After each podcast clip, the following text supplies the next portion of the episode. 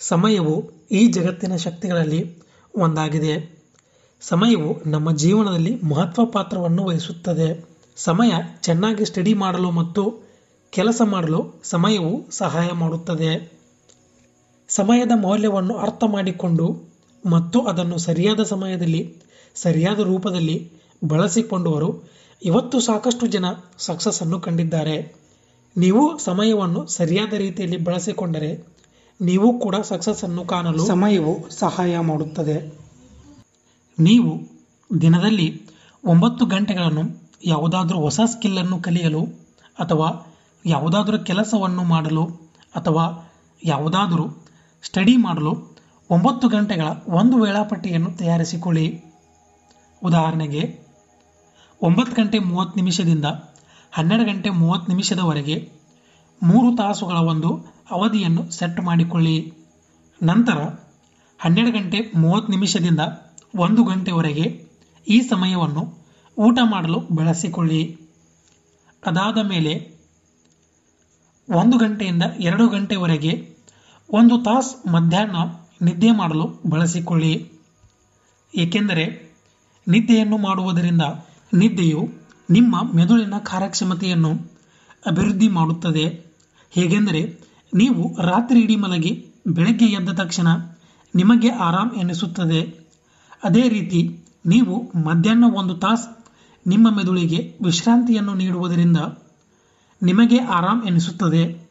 ಮತ್ತು ಅದು ನಿಮಗೆ ಸ್ಟಡಿಯನ್ನು ಮಾಡಲು ಒಂದು ಥರ ಎನರ್ಜಿಯನ್ನು ನೀಡುತ್ತದೆ. ಎರಡು ಗಂಟೆಯಿಂದ ಐದು ಗಂಟೆಯವರೆಗೆ ಮೂರು ತಾಸುಗಳ ಮತ್ತೊಂದು ಅವಧಿಯನ್ನು ಸೆಟ್ ಮಾಡಿಕೊಳ್ಳಿ. ನಂತರ ಐದು ಗಂಟೆಯಿಂದ ಆರು ಗಂಟೆವರೆಗೆ ಮತ್ತೆ ರೆಸ್ಟನ್ನು ಮಾಡಿ. ಅದಾದ ನಂತರ ಆರು ಗಂಟೆಯಿಂದ ಒಂಬತ್ತು ಗಂಟೆವರೆಗೆ ಮತ್ತೊಂದು ಅವಧಿಯನ್ನು ಸೆಟ್ ಮಾಡಿಕೊಳ್ಳಿ. ಈ ರೀತಿ ನೀವು ದಿನದ ಒಂಬತ್ತು ಗಂಟೆಗಳನ್ನು ಸರಿಯಾದ ರೀತಿಯಲ್ಲಿ ಬಳಸಿಕೊಳ್ಳಲು ಒಂದು ಟೈಮ್ ಟೇಬಲನ್ನು ಸಿದ್ಧಪಡಿಸಿಕೊಳ್ಳಿ. ನಾನು ನಿಮಗೆ ಹೇಳಿರುವುದು ಇದೊಂದು ಎಕ್ಸಾಂಪಲ್ ಅಷ್ಟೇ.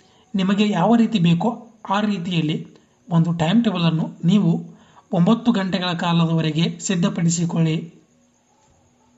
ಈ ಮೂರು ತಿಂಗಳುಗಳ ಹಿಂದೆ ನನಗೆ ಸರಿಯಾದ ರೀತಿಯಲ್ಲಿ ಸಮಯವನ್ನು ಸದುಪಯೋಗಪಡಿಸಲು ಆಗುತ್ತಿದ್ದಿಲ್ಲ.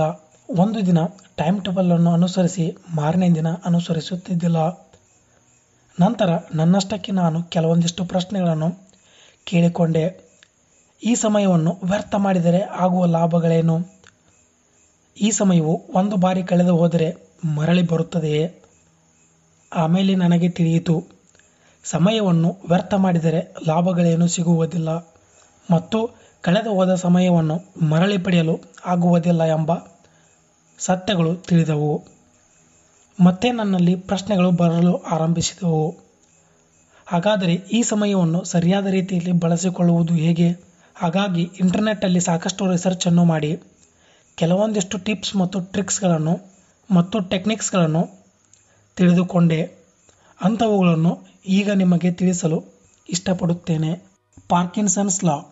ಪಾರ್ಕಿನ್ಸನ್ಸ್ ಲಾ ಎಂದರೆ ಏನನ್ನಾದರೂ ಹೆಚ್ಚಿಸಲು ಬೇಕಾದ ಕೆಲಸದ ಪ್ರಮಾಣವು ಅದಕ್ಕೆ ನಿಗದಿಪಡಿಸಿದ ಸಮಯವನ್ನು ಬಳಸುವುದೇ ಪಾರ್ಕಿನ್ಸನ್ಸ್ ಲಾ. ಪಾರ್ಕಿನ್ಸನ್ಸ್ ಲಾ ಎಂದರೆ ಸಿಂಪಲ್ ಆಗಿ ಇಷ್ಟೇ. ಹೆಚ್ಚು ಸಮಯ ಈಕ್ವಲ್ ಟು ಕಡಿಮೆ ಪ್ರಯತ್ನದ ಅಗತ್ಯವಿದೆ. ಕಡಿಮೆ ಸಮಯ ಈಕ್ವಲ್ ಟು ಹೆಚ್ಚಿನ ಪ್ರಯತ್ನದ ಅಗತ್ಯವಿದೆ. ಉದಾಹರಣೆಗೆ, ನೀವು ಯಾವುದಾದರೂ ಒಂದು ಕೆಲಸ ಮಾಡಬೇಕೆಂದು ಊಹಿಸಿಕೊಳ್ಳಿ. ಊಹಿಸಿಕೊಂಡಿರುತ್ತಾನೆ ನೀವು ಊಹಿಸಿಕೊಂಡಿದ್ದೀರಿ ಅಂತ ಭಾವಿಸಿದ್ದೇನೆ. ಈಗ ನಿಮ್ಮ ಹತ್ತಿರ ಒಂದು ಕೆಲಸವಿದೆ. ಆ ಕೆಲಸವನ್ನು ಮಾಡಿ ಮುಗಿಸಲು ನಿಮ್ಮ ಹತ್ತಿರ ಒಂದು ವಾರ ಕಾಲಾವಕಾಶವಿದೆ. ಆ ಕೆಲಸವನ್ನು ನೀವು ಮನಸ್ಸು ಮಾಡಿದರೆ ನೀವು ಒಂದು ವಾರ ಸಂಪೂರ್ಣ ಸಮಯವನ್ನು ತೆಗೆದುಕೊಂಡು ಮುಗಿಸಬಹುದು. ಅಥವಾ ಅಂತಹ ಕೆಲಸವನ್ನು ಕೇವಲ ಮೂರೇ ದಿವಸದಲ್ಲಿ ಮುಗಿಸಬಹುದು. ನೀವು ಆ ಕೆಲಸವನ್ನು ಮೂರೇ ದಿನದಲ್ಲಿ ಮುಗಿಸಬೇಕೆಂದರೆ ಹೆಚ್ಚು ಪರಿಶ್ರಮವನ್ನು ಮತ್ತು ಕಡಿಮೆ ಸಮಯವನ್ನು ತೆಗೆದುಕೊಳ್ಳುತ್ತದೆ.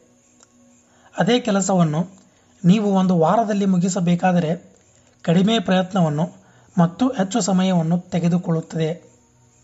ಇದೇ ಪಾರ್ಕಿನ್ಸನ್ಸ್ ಲಾ. ಈ ಲಾ ಅನ್ನು ನೀವು ಯಾವುದಾದರೂ ಒಂದು ಚಿಕ್ಕ ಸಾಧನೆಯನ್ನು ಆರು ತಿಂಗಳಲ್ಲಿ ಮಾಡಬಹುದು ಅಥವಾ ಅದೇ ಸಾಧನೆಯನ್ನು ಮೂರು ತಿಂಗಳಲ್ಲಿ ಮಾಡಬಹುದು. ಅಂತಹ ಸಾಧನೆಯನ್ನು ಮೂರು ತಿಂಗಳುಗಳಲ್ಲಿ ಮಾಡ ಮುಗಿಸಬೇಕೆಂದರೆ ಹೆಚ್ಚು ಪರಿಶ್ರಮ ಹಾಕಬೇಕಾಗುತ್ತದೆ ಮತ್ತು ಅದು ಕಡಿಮೆ ಸಮಯವನ್ನು ತೆಗೆದುಕೊಳ್ಳುತ್ತದೆ. ಅದೇ ಸಾಧನೆಯನ್ನು ನೀವು ಆರು ತಿಂಗಳಲ್ಲಿ ಮಾಡಿ ಮುಗಿಸಬೇಕಾದರೆ ಅದು ಹೆಚ್ಚು ಸಮಯವನ್ನು ತೆಗೆದುಕೊಳ್ಳುತ್ತದೆ ಮತ್ತು ಕಡಿಮೆ ಪರಿಶ್ರಮವನ್ನು ಹಾಕಬೇಕಾಗುತ್ತದೆ. ಈ ಪಾರ್ಕಿನ್ಸನ್ಸ್ ಲಾ ಅನ್ನು ನೀವು ನಿಮ್ಮ ಗುರಿ ತಲುಪಲು ಬಳಸಿಕೊಳ್ಳಿ. The Pomodoro technique. Pomodoro technique ಇದು ಒಂದು ಟೈಮ್ ಮ್ಯಾನೇಜ್ಮೆಂಟ್ ಮಾಡುವ ಒಂದು ಟೆಕ್ನಿಕ್ ಆಗಿದೆ. ಇದು ನಿಮಗೆ ಡೀಪ್ ವರ್ಕ್ ಅಥವಾ ಡೀಪ್ ಸ್ಟಡಿ ಮಾಡಲು ಸಹಾಯ ಮಾಡುತ್ತದೆ. ಪೊಮೊಡೋರೋ ಟೆಕ್ನಿಕ್ ಇದು ಐದು ಸ್ಟೆಪ್ಗಳನ್ನು ಹೊಂದಿದೆ. ಸ್ಟೆಪ್ ನಂಬರ್ ಒನ್ ಒಂದು ಟಾಸ್ಕನ್ನು ತೆಗೆದುಕೊಳ್ಳಿ ಅಥವಾ ನಿಮ್ಮ ಟೈಮ್ ಟೇಬಲಲ್ಲಿ ಇರುವಂತಹದ್ದು. ಸ್ಟೆಪ್ ನಂಬರ್ ಟು ಅದಕ್ಕೆ ಇಪ್ಪತ್ತೈದು ನಿಮಿಷಗಳ ಕಾಲ ಒಂದು ಟೈಮ್ ಟೇಬಲ್ನ ಅದಕ್ಕೆ ಇಪ್ಪತ್ತೈದು ನಿಮಿಷಗಳ ಕಾಲ ಒಂದು ಟೈಮ್ ಟೇಬಲನ್ನು ಸೆಟ್ ಮಾಡಿಕೊಳ್ಳಿ. ಪೊಮೊಡೊರೊ ಟೆಕ್ನಿಕ್ ಪ್ರಕಾರ, ಅದು ಇಪ್ಪತ್ತೈದು ನಿಮಿಷ ಸೆಟ್ ಮಾಡಿಕೊಳ್ಳಿ ಅಂತ ತಿಳಿಸುತ್ತದೆ. ನಿಮಗೆ ಬೇಕಾದರೆ ಒನ್ ಹವರ್ ಆಗಿರ್ಬೋದು ಟೂ ಹವರ್ ಆಗಿರ್ಬೋದು, ಈ ರೀತಿ ಸೆಟ್ ಮಾಡಿಕೊಳ್ಳಿ. ಸ್ಟೆಪ್ ನಂಬರ್ ತ್ರೀ ನೀವು ಇಪ್ಪತ್ತೈದು ನಿಮಿಷಗಳ ಕಾಲ ನೀವು ತೆಗೆದುಕೊಂಡಂತಹ ಟಾಸ್ಕನ್ನು ಮಾಡಿ. ಅಥವಾ ಒಂದು ವೇಳೆ ಅದಕ್ಕಿಂತ ಹೆಚ್ಚು ಒನ್ ಅವರ್ ಆಗಿರ್ಬೋದು ಟೂ ಅವರ್ ಆಗಿರ್ಬೋದು ಟೈಮನ್ನು ಸೆಟ್ ಮಾಡಿಕೊಂಡಿದ್ದರೆ, ಆ ಅವಧಿ ಮುಗಿಯುವವರೆಗೂ ಆ ಟಾಸ್ಕನ್ನು ಮಾಡಿ. ಸ್ಟೆಪ್ ನಂಬರ್ ಫೋರ್ ಟಾಸ್ಕನ್ನು ಕಂಪ್ಲೀಟ್ ಮಾಡಿದ ನಂತರ ಐದು ನಿಮಿಷ ರೆಸ್ಟನ್ನು ತೆಗೆದುಕೊಳ್ಳಿ. ಸ್ಟೆಪ್ ನಂಬರ್ ಫೈ ಇದೇ ರೀತಿ step number one two three ಫೋರನ್ನು ನಾಲ್ಕು ಬಾರಿ ಮಾಡಿ. ನಂತರ ನಾಲ್ಕು ಬಾರಿ ಮಾಡಿದ ನಂತರ ಮೂವತ್ತು ನಿಮಿಷ ಆಗಿರ್ಬೋದು ಅಥವಾ ಒಂದು ಗಂಟೆ ಆಗಿರಬಹುದು ರೆಸ್ಟನ್ನು ತೆಗೆದುಕೊಳ್ಳಿ. ನಿಮಗೆ ಮೂರರಿಂದ ನಾಲ್ಕು ಗಂಟೆಗಳ ಕಾಲ ಡೀಪ್ ಸ್ಟಡಿ ಅಥವಾ ಡೀಪ್ ವರ್ಕ್ ಮಾಡಲು ನಿಮಗೆ ಎನರ್ಜಿ ಬೇಕೇ ಬೇಕಾಗುತ್ತದೆ. ಅದಕ್ಕಾಗಿ ಈ ಟಿಪ್ಸನ್ನು ಫಾಲೋ ಮಾಡಿ. ಟಿಪ್ ನಂಬರ್ ಒನ್, ಊಟವನ್ನು ಮಾಡಿ. ಮತ್ತು ಪ್ರತಿದಿನ ಹೆಚ್ಚು ನೀರನ್ನು ಕುಡಿಯಿರಿ. ನೀವು ಬೇಗ ಬೇಗ ಸಕ್ಸಸ್ಸನ್ನು ಕಾಣಬೇಕೆಂದು ಯಾವುದೇ ರೀತಿಯಲ್ಲಿ ಊಟ ಬಿಟ್ಟು ಡೀಪ್ ವರ್ಕ್ ಅಥವಾ ಡೀಪ್ ಸ್ಟಡಿಯನ್ನು ಮಾಡಬೇಡಿ. ಏಕೆಂದರೆ ನಿಮಗೆ ಆರೋಗ್ಯದ ಸಮಸ್ಯೆಗಳು ಉಂಟಾಗುತ್ತವೆ. ಟಿಪ್ ನಂಬರ್ ಟು, ವ್ಯಾಯಾಮ, ಯೋಗ ಮತ್ತು ಮೆಡಿಟೇಷನನ್ನು ಮಾಡಿ. ಯೋಗ ಅಥವಾ ವ್ಯಾಯಾಮವನ್ನು ಮಾಡುವುದರಿಂದ ದೇಹದಲ್ಲಿ ಬ್ಲಡ್ ಸರ್ಕ್ಯುಲೇಷನ್ ಚೆನ್ನಾಗಿ ಆಗುತ್ತದೆ ದೇಹದಲ್ಲಿ ಬ್ಲಡ್ ಸರ್ಕ್ಯುಲೇಷನ್ ಚೆನ್ನಾಗಿ ಆದರೆ ದೇಹದಲ್ಲಿರುವ ಎಲ್ಲ ನರನಾಡಿಗಳಿಗೂ ಎನರ್ಜಿ ಸಿಗುತ್ತದೆ. ಇದು ನಿಮಗೆ ಪ್ರತಿದಿನ ಒಂಬತ್ತು ತಾಸು ಡೀಪ್ ವರ್ಕ್ ಅಥವಾ ಡೀಪ್ ಸ್ಟಡಿ ಮಾಡಲು ಸಹಾಯ ಮಾಡುತ್ತದೆ. ಮೆಡಿಟೇಷನ್ ಮಾಡಿ. ಮೆಡಿಟೇಷನ್ ಸಾಕಷ್ಟು ಸೈಂಟಿಫಿಕ್ ಸ್ಟಡೀಸ್ ಪ್ರಕಾರ ಅದು ಬ್ರೈನ್ ವೇವ್ಸನ್ನು ಅಭಿವೃದ್ಧಿ ಮಾಡುತ್ತದೆ. ಉದಾಹರಣೆಗೆ ಅಲ್ಫಾ ವೇವ್ಸ್ ಆಗಿರ್ಬೋದು ಬೀಟಾ ವೇವ್ಸ್ ಆಗಿರ್ಬೋದು, ಈ ರೀತಿ ವೇವ್ಸ್ಗಳನ್ನು ಕ್ರಿಯೇಟ್ ಮಾಡುತ್ತದೆ. ಅಲ್ಫಾ ವೇವ್ಸ್ ಇದೊಂದು ಬ್ರೈನ್ ವೇವ್ ಆಗಿದೆ. ಇದು ಮಾನವನ ನರಮಂಡಲವನ್ನು ಶಾಂತಗೊಳಿಸುತ್ತದೆ ಮತ್ತು ರಕ್ತದ ಒತ್ತಡವನ್ನು ನಿಯಂತ್ರಣ ಮಾಡುತ್ತದೆ ಮತ್ತು ವಿಶ್ರಾಂತಿಯಿಂದ ಇರಲು ಸಹಾಯ ಮಾಡುತ್ತದೆ. ಬೀಟಾ ವೇವ್ಸ್ ಮೆಡಿಟೇಷನ್, ಇದು ಬೀಟಾ ವೇವ್ಸನ್ನು ಜಾಸ್ತಿ ಮಾಡುತ್ತದೆ. ಇದು ನಿಮ್ಮ ತಾರ್ಕಿಕ ಚಿಂತನೆಯನ್ನು ಲಾಜಿಕಲ್ ಥಿಂಕಿಂಗನ್ನು ಹೆಚ್ಚಿಗೆ ಮಾಡುತ್ತದೆ ಮತ್ತು ಏಕಾಗ್ರತೆಯನ್ನು ಕೂಡ ಹೆಚ್ಚಿಗೆ ಮಾಡುತ್ತದೆ. ಓದುವ ಸಮಯದಲ್ಲಿ ನಿದ್ದೆಗೆ ಜಾರುವವರು ಈ ಮೈಂಡ್ಸೆಟ್ ಟಿಪ್ಸನ್ನು ಅನುಸರಿಸಿ. ಟಿಪ್ ನಂಬರ್ ಒನ್ ನಿಮ್ಮ ಎಲ್ಲ ಗುರಿಗಳನ್ನು ಒಂದು ಪುಸ್ತಕದಲ್ಲಿ ಬರೆಯಿರಿ. ಏಕೆಂದರೆ ನೀವು ಪ್ರತಿದಿನಾಲು ನೀವು ಬರೆದಂತಹ ಗುರಿಗಳನ್ನು ನೋಡುವುದರಿಂದ ನಿಮಗೆ ಪ್ರೇರೇಪಣೆ ಆಗುತ್ತದೆ. Tip number two. ಇವತ್ತಿನ ದಿನದ ಬಗ್ಗೆ ಹೆಚ್ಚು ಯೋಚನೆ ಮಾಡಿ. ಏಕೆಂದರೆ ಒಂದು ಬಾರಿ ಕಳೆದ ಹೋದ ಸಮಯವು ಮತ್ತೆ ಬರುವುದಿಲ್ಲ. ಮತ್ತು ಇವತ್ತಿನ ದಿನವೇ ನಿಮ್ಮ ಮುಂದಿನ ಭವಿಷ್ಯವನ್ನು ನಿರ್ಧಾರ ಮಾಡುತ್ತದೆ. Tip number three. ನಿದ್ದೆಗೆ ಜಾರುವವರು ಮತ್ತು ಬೇಜಾರು ಮಾಡಿಕೊಳ್ಳುವವರು.